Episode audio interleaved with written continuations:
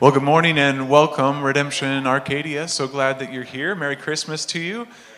Yes, excited to be able to celebrate Christmas together today. We have a lot of fun things going on. So we want to invite you to stand and we will worship together, starting out singing Angels We Have Heard on High. Gloria.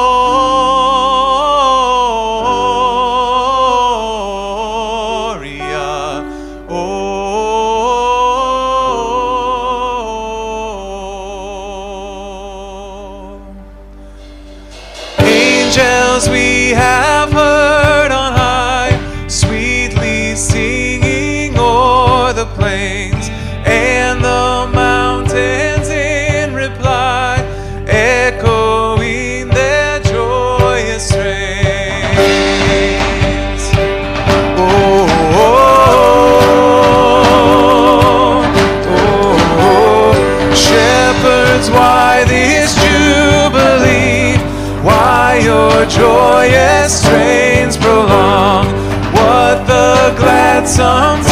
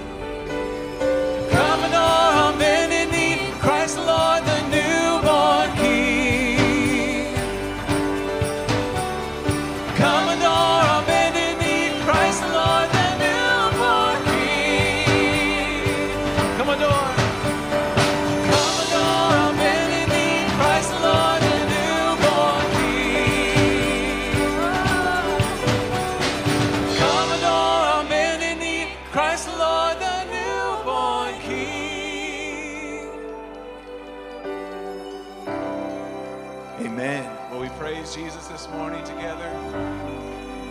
And now at this point, we'd like to invite you to enjoy a wonderful kids' nativity play. So you may be seated.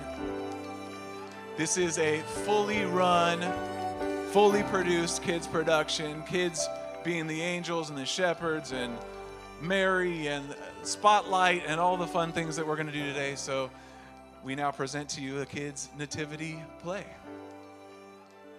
A big thanks to Heather and to Emmy and to Tyler and the other adults who have prepared this.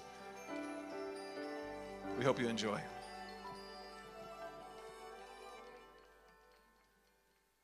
The story of Jesus.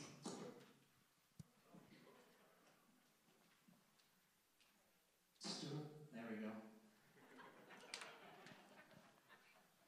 The story of Jesus' birth. word from Luke 2 1 through 20. During the time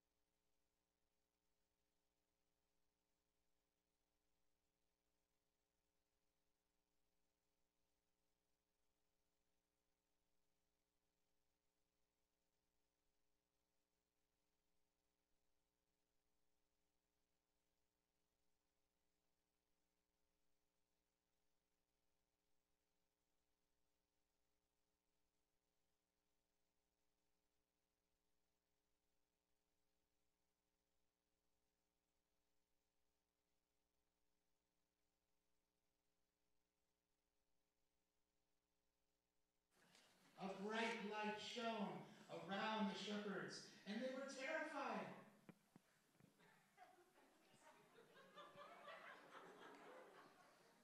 Do not, Oh, sorry, my bad. But the angel said to them, do not be afraid.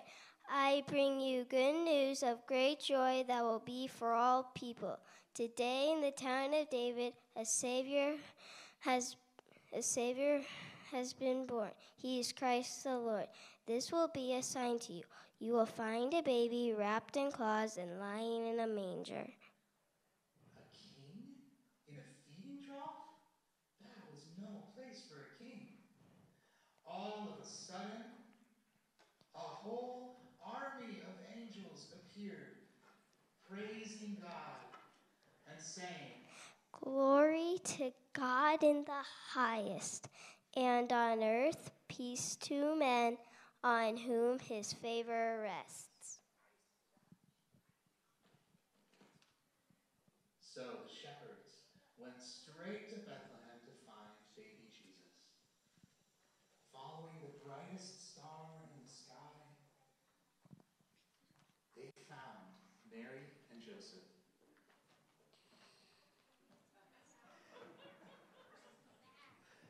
And the baby who was lying in the feeding trough.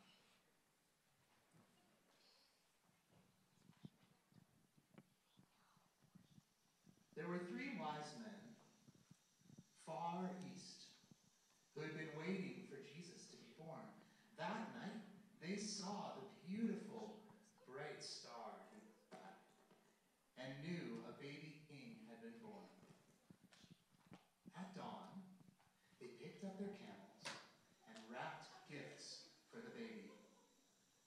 They brought the most precious gifts they had gold, frankincense, and myrrh. They traveled for days to meet this baby king.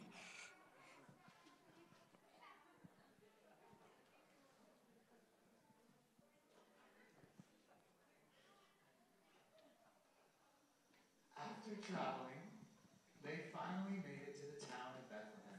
They couldn't believe the king of all kings was in a small feeding trough. The wise men kneel before the king and present their gifts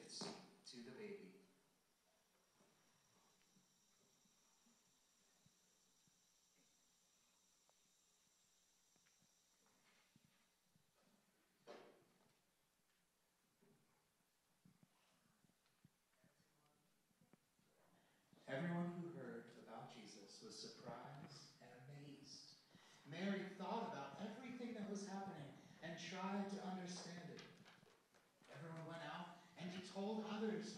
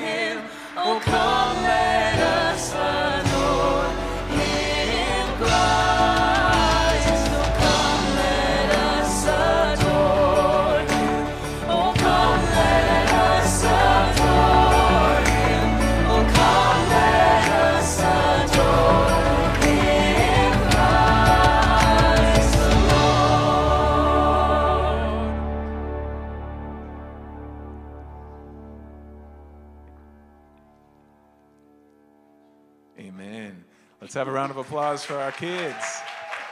Yes.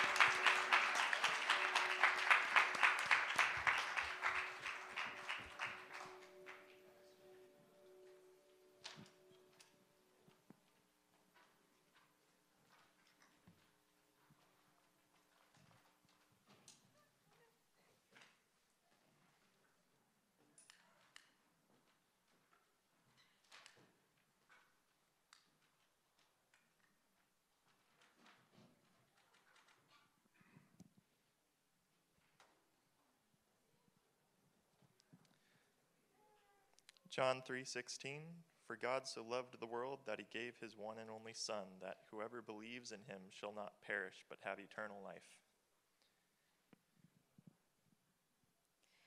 The fourth week of Advent is the week of love. This verse tells us that Jesus came because God loves us so much that he sent his son Jesus to be born at Christmas and to give his life as a sacrifice on the cross.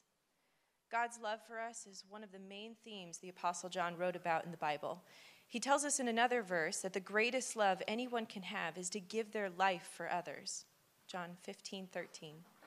He also tells us we are to love one another because love comes from God.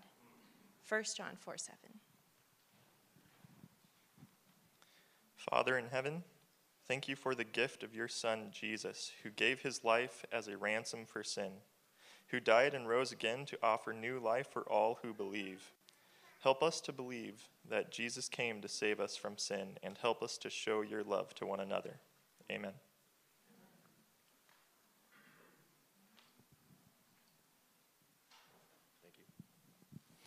Would you please rise for the reading of God's word? So, the reading for today comes from Luke chapter 2, verses 1 through 14. In those days, a decree went out from Caesar Augustus that all the world should be registered. This was the first registration when Quirinius was governor of Syria, and all went out to be registered, each to his own town. And Joseph also went up from Galilee, from the town of Nazareth to Judea, to the city of David, which is called Bethlehem, because he was of the house and lineage of David, to be registered with Mary, his betrothed, who was with child. And while they were there, the time came for her to give birth. And she gave birth to her firstborn son and wrapped him in swaddling cloths and laid him in a manger, because there was no place for them in the inn. and in the same region, there were shepherds out in the field, keeping watch over their flock by night. And an angel of the Lord appeared to them. And the glory of the Lord shone all around them, and they were filled with great fear. And the angel said to them, Fear not, for behold, I bring you good news of great joy that will be for all the people. For unto you was born this day in the city of David a Savior who is Christ the Lord. And this will be a sign for you. You will find a baby wrapped in swaddling cloths and lying in a manger. And suddenly there was with the angel a multitude of the heavenly host, praising God and saying, Glory to God in the highest, and on earth peace among those with whom he is pleased. This is the word of the Lord. Please be seated. Whoops. Thanks, Ben. Reader of God's Word and holder of the stars. That's awesome.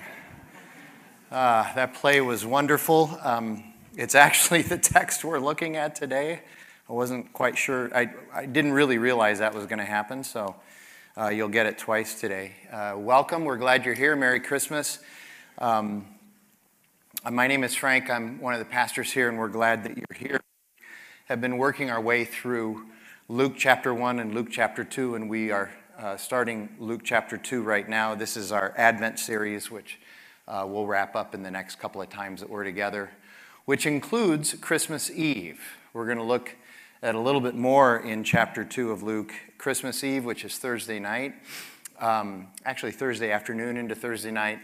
Uh, this year we're going to have three services. We, we normally have seven or eight hundred people here on Christmas Eve. Uh, obviously, we're not going to have anywhere near that many because of the uh, virus, and but also we don't have uh, near the capacity because of the virus, and so we realized that we probably needed to add a service, and so our services are going to be three. 4:30 and 6 on Christmas Eve. 3 in the afternoon, 4:30 afternoon and 6 in the evening. And we do need you to register for these services. We haven't been doing that on Sunday morning, but we would like you to register uh, if you plan to come Christmas Eve and if you're planning on bringing guests. Lots of guests come on that night too. And, and so we need you to register to make sure that we're not uh, going to um, in the midst of, of everything that's going on. Uh, also, just wanted to mention yesterday we had the affordable Christmas over at Alhambra, and it was just really, again, another uh, wonderful event, uh, something that's uh, appreciated and desperately needed in that area. We came through again as a congregation with uh, just a multitude of gifts for them uh, and people serving over there. So I wanted to mention that and thank you. Tyler mentioned last week in his, that would be Tyler James, the guy with the mustache, mentioned last week in his message how generous this congregation is, and it is true, and Alhambra appreciates that. Uh, also, want to mention that we are continuing with our Advent offering now, and we have been um, receiving financial gifts for the Advent offering already, and that's been encouraging as well. We appreciate all that you're giving uh, during this season. So, all of that just as a way of reminder for what's coming up the next uh, few weeks. Uh, we're going to kind of wrap up.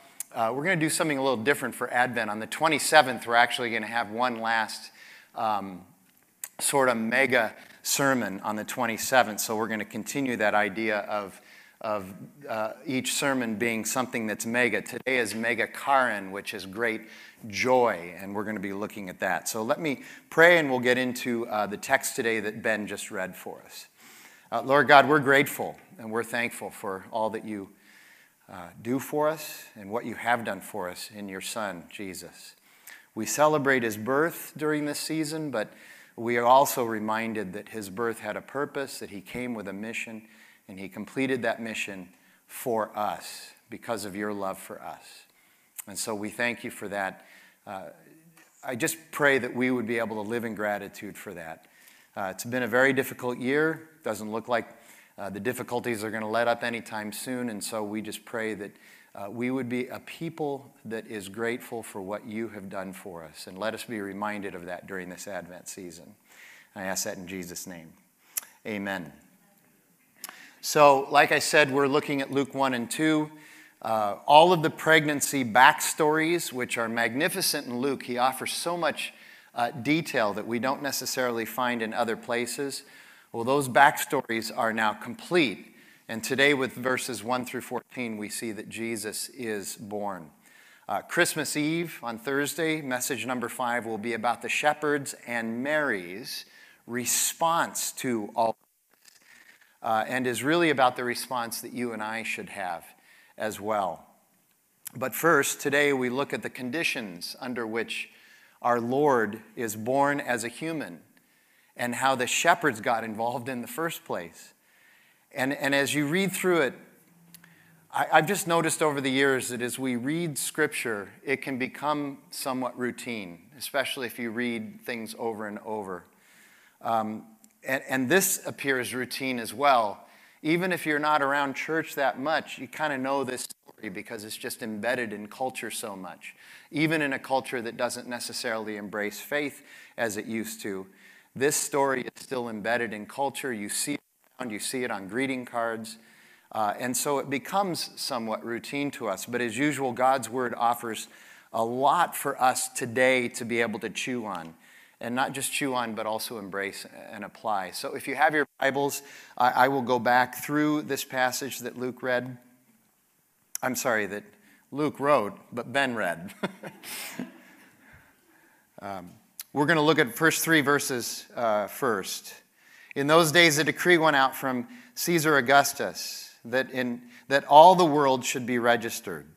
And this was the first registration when Quirinius was governor of Syria, and all went to be registered, each to his own town. So, as you might imagine, I find a bunch of items in these three verses that we need to unpack and understand and be familiar with for good contextual interpretation and understanding of what's going on. So uh, here we go. Let's first talk about this guy, Caesar Augustus. Who, who is this guy?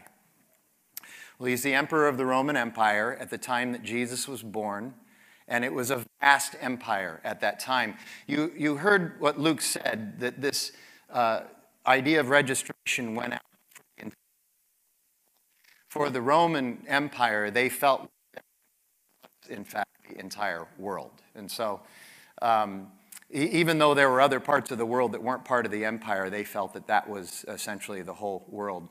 Uh, Augustus's real name is Octavius. He lived from 63 BC to 14 AD, and he actually reigned for 45 years from 31 BC to AD 14. Uh, my mic is cutting in and out. Are we doing something? Okay, all right. All right, so sorry about that distraction. Um, we've been chasing sound bugs all morning this morning for whatever reason, so I'm not sure exactly what's going on. We apologize for that. So, uh, Octavius was renamed Augustus after he came in as emperor and sort of calm down the empire. There, there were, was lots of violence and uprisings in the empire prior to his reign. And so his name got changed to Augustus, and Octavius had a lot to do with that because the name Augustus literally means exalted one. So he, he had a lot of humility, um, this guy. He was also the heir to Julius Caesar, so he came right after Julius Caesar. Yeah, maybe you haven't heard of Augustus, but you've certainly heard of, of, of Julius Caesar. Uh, and, and so maybe you've heard more of, of Julius, but Augustus was actually a better emperor than, than uh, Julius was. Uh, he was a great, he was, some people consider him the greatest emperor in the history of the Roman Empire. Now, he was not great in terms of character. We need to understand that. Uh, but he was great in his accomplishments for his people and for the empire. Augustus was the one responsible for that thing known as the Pax, the peace in Rome.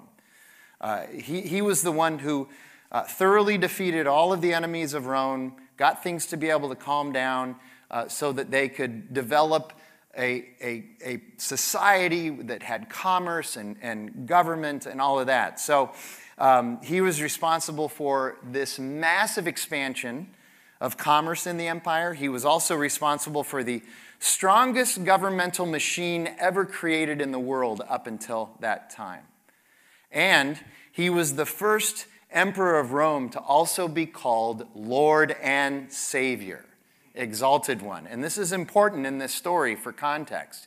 He was the first one known as Lord and Savior, as the emperor of Rome. So that's Augustus. So the next question is what does it mean to be registered? Well, it's a census. It's a census, and the purpose of the census is to register young men for the military and to figure out who and how to tax the people. So it's about money and it's about military might. And this would be why the Jews over the years came to resent the registration as a distasteful uh, symbol of Roman uh, oppression.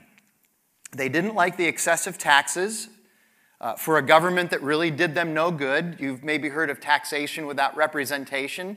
That was not original here in the 13 colonies, that was also true in the Roman Empire as well. And they also really, the, uh, the Jewish people really weren't on board with uh, this perception that Rome had of all the warmongering. And because this registration was for all of the Roman Empire, in other words, their version of the known world, this would have taken two to three years to accomplish this registration, and they would do one every 10 to 14 years. Hist- it, if, if, as you read history, you see it's done every 10 years, it's done every 12 years, it's done every 14 years, it just depends. History indicates, though not clearly, but it does indicate that this guy Quirinius was governor of this area where Jesus was born, this Syrian area, very small area of the Roman Empire. He was governor there twice. Once from around 6 BC to 4 BC, and then he was removed, and then he was put back in as governor again from 6 AD to 10 AD. And so this census, as we understand it from history, started in Rome around 6 or 7 BC, and then it finally made its way to this this Syrian is, uh, in 5 or 4 BC. So let me just say for some of us, this blows apart the myth that Jesus was born in year zero. He wasn't. Uh, he was born actually before year zero. Somebody got that wrong. But we need to remember that when exactly he was born doesn't change who he is. And then that last question what does it mean that each is to go to his own uh, or her own town? Well, it means you need to go to register to the town where your people are from, uh, where your people originated. And both Mary and Joseph are descendants of King David, who is from Bethlehem. That's where David is from. And from Nazareth to Bethlehem, so they had to go from Nazareth to Bethlehem, uh, is a, it's a somewhat rugged through the mountains trip of about 70 miles. On foot, nine months pregnant. So think about that. This is, and she's 14 years old, maybe 15. This is, this is a tough person. I'm sure Joseph was tough as well, but she's really, really tough. Look at verses 4 through 7. And Joseph went up from Galilee, from the town of Nazareth to Judea, to the city of David, which is called Bethlehem, because he was of the house and lineage of David, to be registered with Mary, his betrothed, who was with child. That, that word betrothed there specifically uh, and explicitly means the one to whom you marry. So they still aren't actually married yet, they're, they're actually engaged. And while they were there, the time came for her to give birth, and she gave birth to her firstborn son, and wrapped him in swaddling cloths, and laid him in a manger, because there was no place for them at the inn. Verse 4, uh, Tyler Thompson has mentioned this before. I'll mention it again to just clear up some confusion. The idea of they went up. Um, in our context, when we hear of going up to some place, it means we're going north. And if we go down someplace, it means, we, so we go down to Tucson, we go up to Flagstaff. That's what it means. But in their context, it had to do with elevation. So you could actually go up by going south, which is what they did. They went from Nazareth to, to Bethlehem, which was south, but they went up because Bethlehem was actually higher than Nazareth. And so that's, it's direction, it's not directional, it's elevational. And the city of David, why the city of why do they call it the city of David? Well, that's 1 Samuel 16. David was anointed king there in Bethlehem. And Bethlehem, the word Bethlehem in Hebrew literally means house of bread. If you know anything about the Old Testament, you know that that's significant. It's manna, it's provision, it's God as deliverer. This is a, a, a lofty name that Bethlehem has. And verse 5 Mary is his betrothed. So again, they're still not officially married, but their engagement in that context is very different. Their engagement in that context still required formal divorce papers for them to be able to separate. Here, if we're engaged, you know, you may or may not give the ring back and it's pretty much over with, or you ask for the ring back, whatever. And it's pretty much over with. They would have to file formal papers to be able to break up their engagement. But also in their context, it meant that they still had not had sexual contact with each other. They had not consummated their relationship. So Joseph is still living in that weird uh, sort of liminal space where people are talking about this scandal that Mary's pregnant. And, and he's like, Well, I got a story about that. You're not going to believe it, but I do have a story about that. Okay? In verse 6, they're traveling close to the due date. You know how you're not supposed to fly after 35 weeks? I don't know if you're supposed to walk 70 miles after 35 weeks either. And, and then that, this, this idea of firstborn there. Uh, in the Greek, that literally means that there were other children that came. So it's not firstborn and that was the only one. It's that that it confirms that Mary had other children. And we also see this in Scripture. Mary was not a perpetual virgin. Um, Jesus had brothers, and those brothers are named. Jude and James are among them. And he also had sisters. The sisters don't get named, but he does have brothers, well, half brothers and sisters. Uh, and, and they wrap Jesus in these swaddling cloths. This is interesting, too.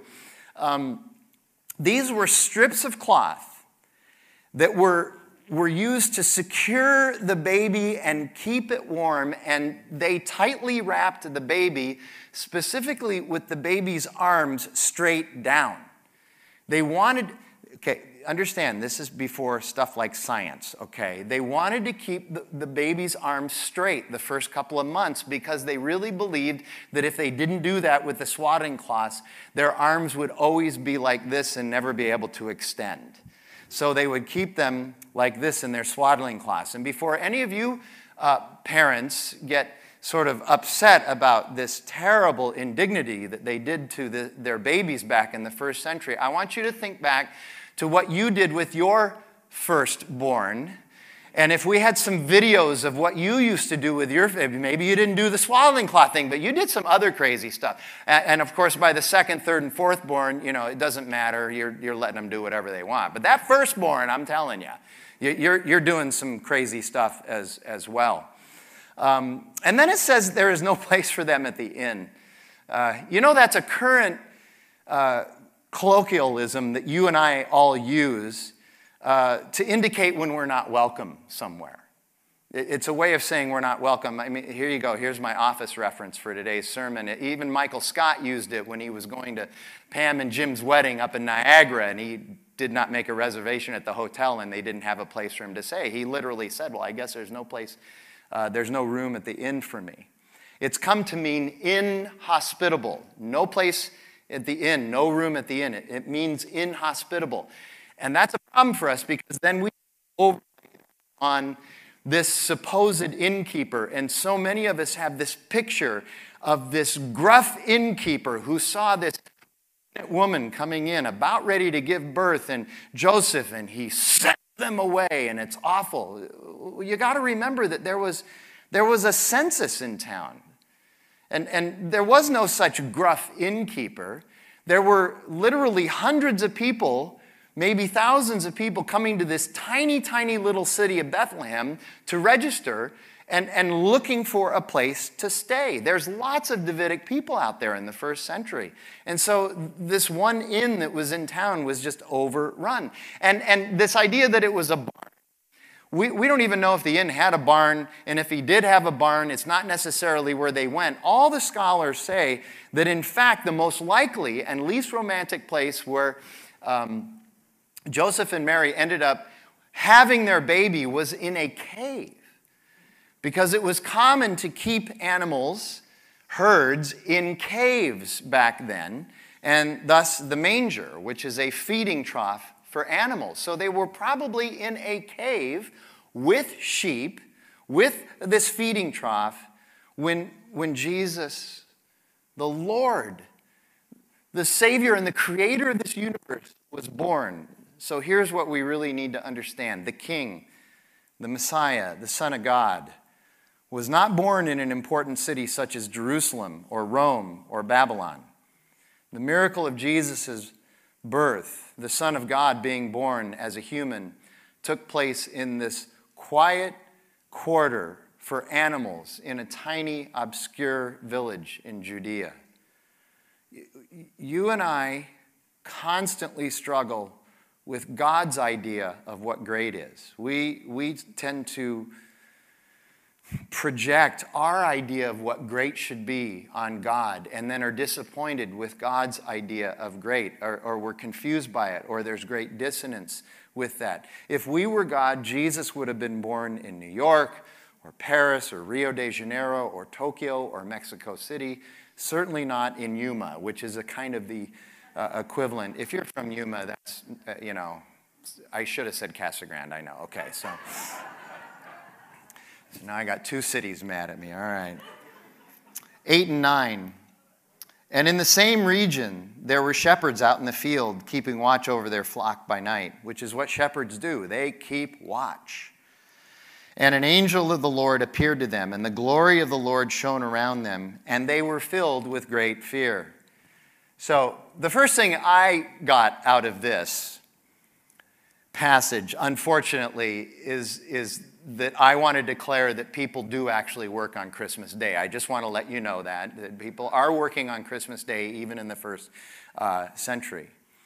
And the geography right around Bethlehem, from what I understand, I've never been there, but what I understand, it's perfect for grazing these sheep. The gentle, grassy hills, I mean, it's prime grazing land. It's the sheep's version of the provision coffee shop.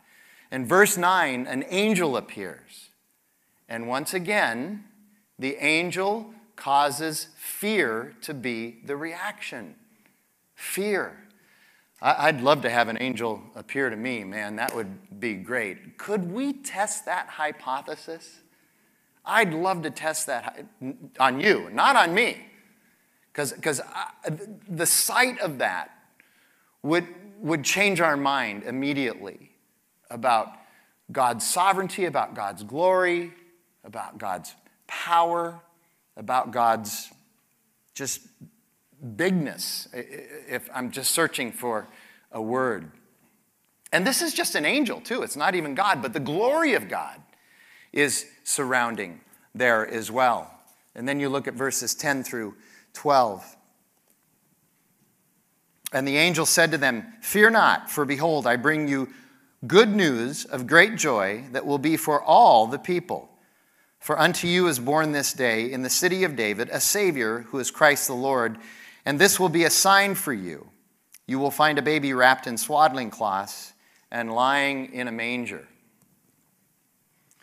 So, verse 10 the angels bring good news of great joy. Good news is the word in the Greek from which we get the idea of gospel, of gospel.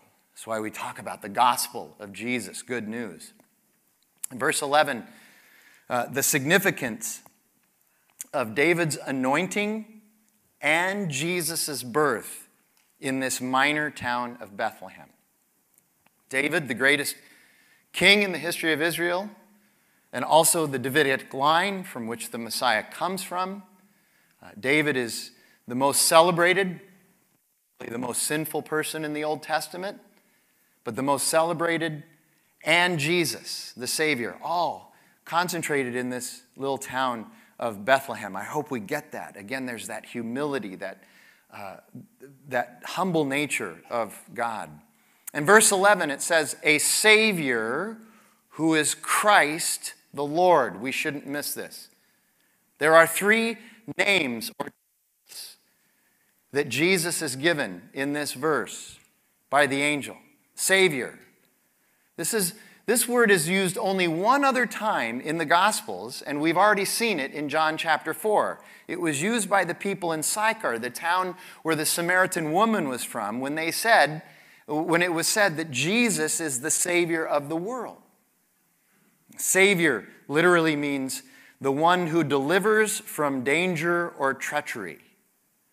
You see, our sin is treacherous and it causes us great danger, and that's why Jesus had to come. That's why we uh, are grateful and we celebrate the salvation that He gives us. It's, it's the New Testament version of what the Lord did, Yahweh did for his people when he brought them out of Egypt. He delivered them, he saved them from treachery and from danger. We, we need a Savior just like the Israelites needed a Savior in Egypt. Then there's that word Christ. The word Christ literally means anointed one or could be interpreted as Messiah. It's the divine sovereign one with all authority to rule. It's the word from which we could say Jesus is king. And then the word Lord. This is the one to whom we submit everything. And not just our stuff, but us as well. And this is the one that we struggle with the most. Lord and Savior. We like that part. But the Lord part, where it means we have to submit everything to Him as well, that's, that's what we love the salvation, but not the submission. But this is also quite subversive because by the time Jesus is born, Augustus was commonly being referred to as Lord and Savior because he was seen as a God. He was seen as divine with the powers of salvation. Therefore, he is Lord in the Roman Empire. And Jesus being referred to as Lord and Savior is an act of subversion. Um, uh, it, it's not an in your face. No, that Jesus, Caesar, that he trumps the emperor. We need to understand that no Caesar, no governor, no president has ever been divine, nor has he or she been Lord. It is Jesus. And those last two verses, 13 and 14. And suddenly there was with the angel a multitude of the heavenly hosts praising God and saying, Glory to God in the highest, and on earth peace among those with whom he is pleased. Uh, that would be a sight. I mean, we even kind of saw it in the play here. There's one angel, and then suddenly there's this host. What does host mean? Host is a term that meant a large army encampment. A large army encampment. So there were literally thousands of these angels now appearing with bright lights and singing and offering security to God and to his people and to his son. And I know, again, we, we, we really dislike thinking of God in these terms that, that he has an army. We don't like that. But he has an army. And his army is for us, and it's against sin. We need to understand the, the army that God has isn't against people, it's against sin, it's against unholiness. Now, we are the ones that are committing that sin and that unholiness. And so I understand the implication. But his problem is with the sin and the unholiness. And that's why he wants us to come to Jesus. And, and verse 14 ends, it says, you know, glory to God in highest and peace on earth to all those with whom he is well pleased. That little part, with whom he's well pleased, if you've ever gotten a Christmas card, you notice that that's usually left off, that verse, right? Glory to God and high on earth to everybody. That's it. Well, you haven't quoted the entire verse there. That, that last little part is really important. That last little part means on whom God has shown his favor and goodwill, and it's not just everyone. He is pleased to give his favor and his grace and his mercy and his love and his goodwill, but it's for those who are in Christ. That's why every Sunday we stand up here and at some point tell you that you need to be in Christ. You need to come to Christ.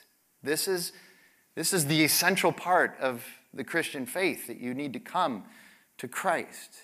And I know, I hear, that's not fair, not fair. God should give this peace to everybody, whether they've come to Christ or not. Not fair. I, I, I, would, I would push back against that. I would say that what would be fair is for God to let every sinner perish. That's actually what would be fair. Some people get grace, some people get justice. But nothing is unfair about that. What would be fair is to just let everybody perish. My question for years has not been, why not them? But rather, why me? Why me? Why has he shown me his favor? That's really the proper question. God is sovereign. He knows what He's doing. He's God. And so, for us to question why not them, rather than saying, why me, that demonstrates our, our inability to reconcile the fact that He's God and we're not. And then I want to end by talking about this word peace. So, what does it mean when God says peace? What does that mean? Well, in Genesis 3, when Adam and Eve sinned, there was a disruption, and that's probably a kind word to use. There was a disruption in all of these perfect relationships that had gone on prior to their sin, prior to Genesis 3, verse 6 and 7. Suddenly, there was a chasm in all of these relationships, not just in the relationship between us and God. Yes, that is there. We see that immediately.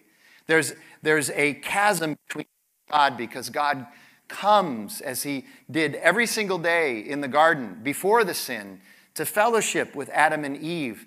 And this is the first time they ever hid from him. So there was a relationship between us and God. So, yes, broken our relationship between us and the creator God of this universe, the holy God of this universe.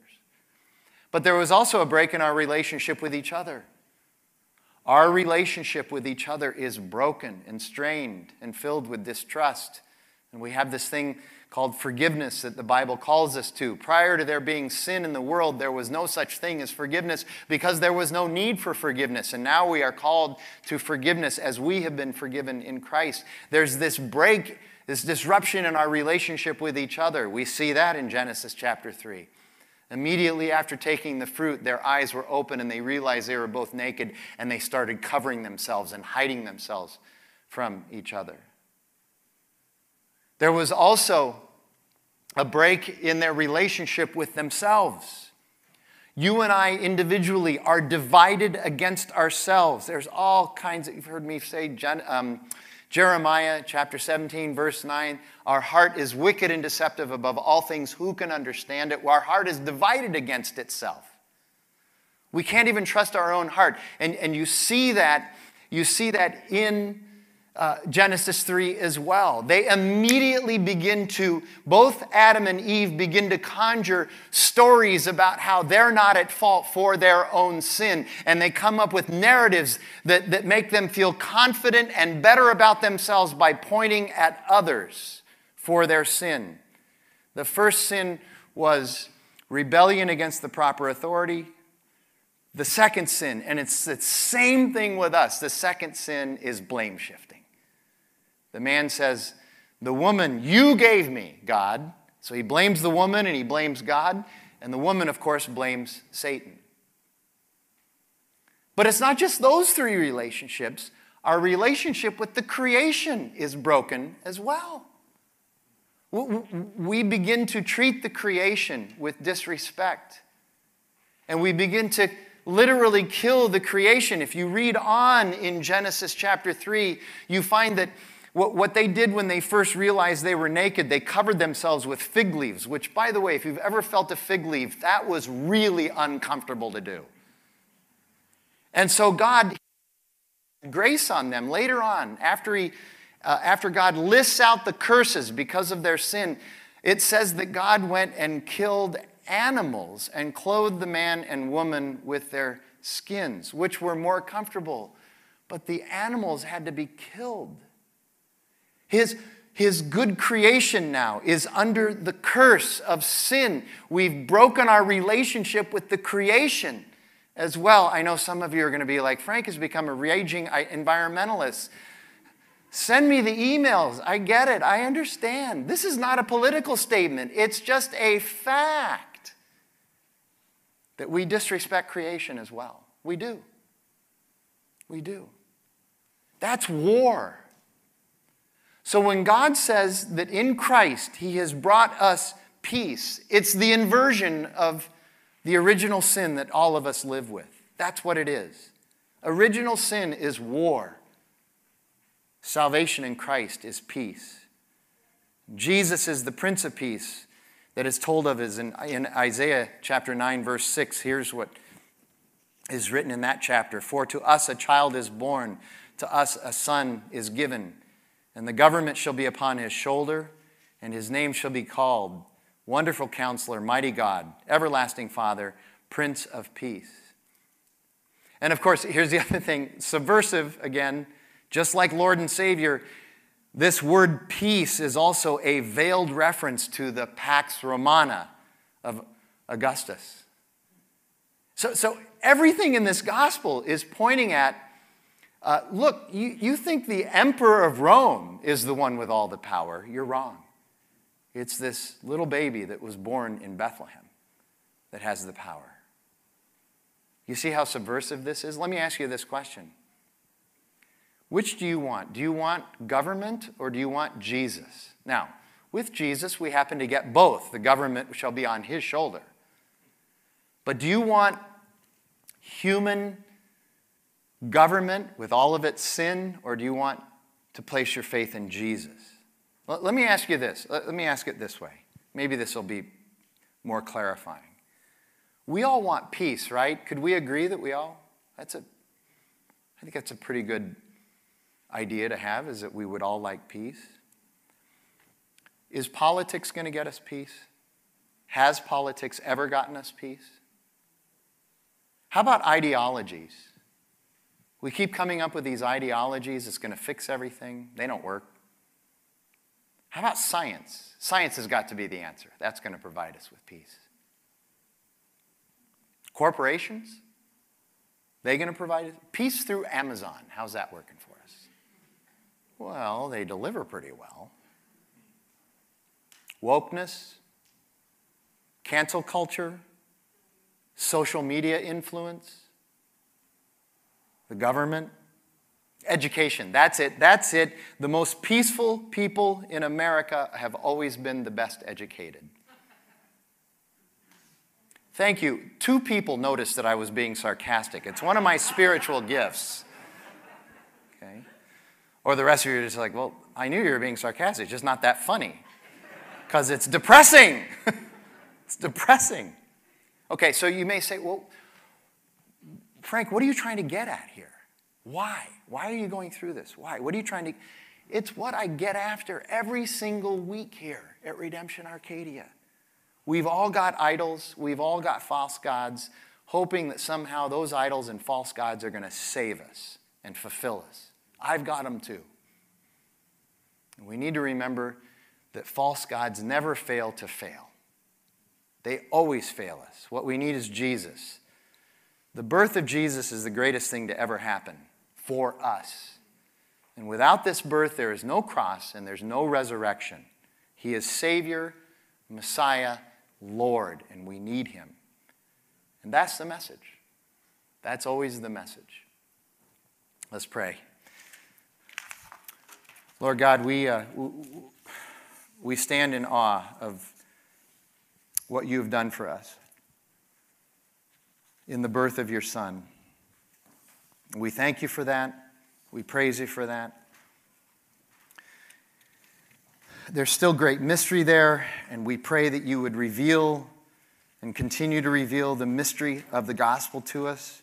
But God, that you would also just point us to you, that you would fill us with your Holy Spirit, and that you would help us to understand that true grace, that true mercy, true fairness actually comes from what you have done in Christ for us. Help us to celebrate that.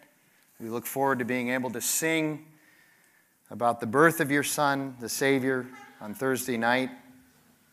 God, I just pray that you would bless us now as we come to your table. We ask that in Jesus' name. Amen.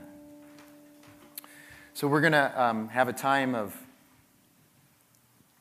of coming to the Lord's table, I guess metaphorically, because we're still using the, uh, the kits. Those of you who are with us on YouTube, thank you for being with us this morning. Hope you have your elements. If you don't have the elements, uh, they're out in the, in the lobby. You're more than welcome to go and grab them and come back in right now. It's no problem. This is kind of towards the end of the story when Jesus is sitting with his uh, disciples, his best friends, even the one that's going to betray him. Jesus never backed down from, from engaging Judas with his love. Isn't that interesting, even though he knew? And so he creates this, this meal for us. He says, the, the bread is my body broken for you. The juice, the wine, is, the, is my blood, which is the new covenant poured out for you. And he invites us to this table to confess our sin, to claim that we've aligned our lives with him, that we embrace him, and to celebrate our salvation. So let's do that together now.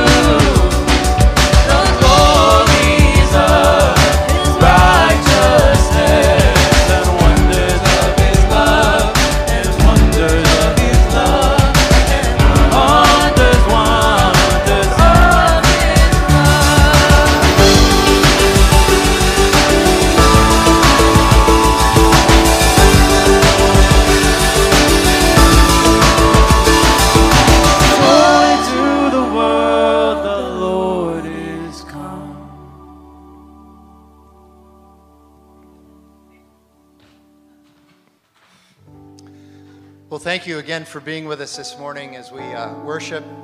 Uh, I, one of the interesting things about this story, which I'll mention again Thursday night, is um, you know, shepherds, their only, not their number one priority, but their only priority is their flock. And, and the shepherds leave the flock to be able to go see this baby. I think that's interesting. I, I, I think there's a picture there of how we need to try to prioritize our lives. I, know it's not practical to leave the marketplace behind. We're not asking that. What we are saying, though, is to remember who Jesus is and to be able to prioritize Him. And so, as we go, this is the benediction that I would pray for us today that as we go, as we go into our neighborhoods, as we go into the marketplace, as we go into our families, as we go wherever it is, that we would go knowing that Jesus is in front of us to lead us, that He's behind us to protect us, and that He's at our side to offer us wisdom and guidance. That's our prayer for today. Amen. We'll see you Thursday night.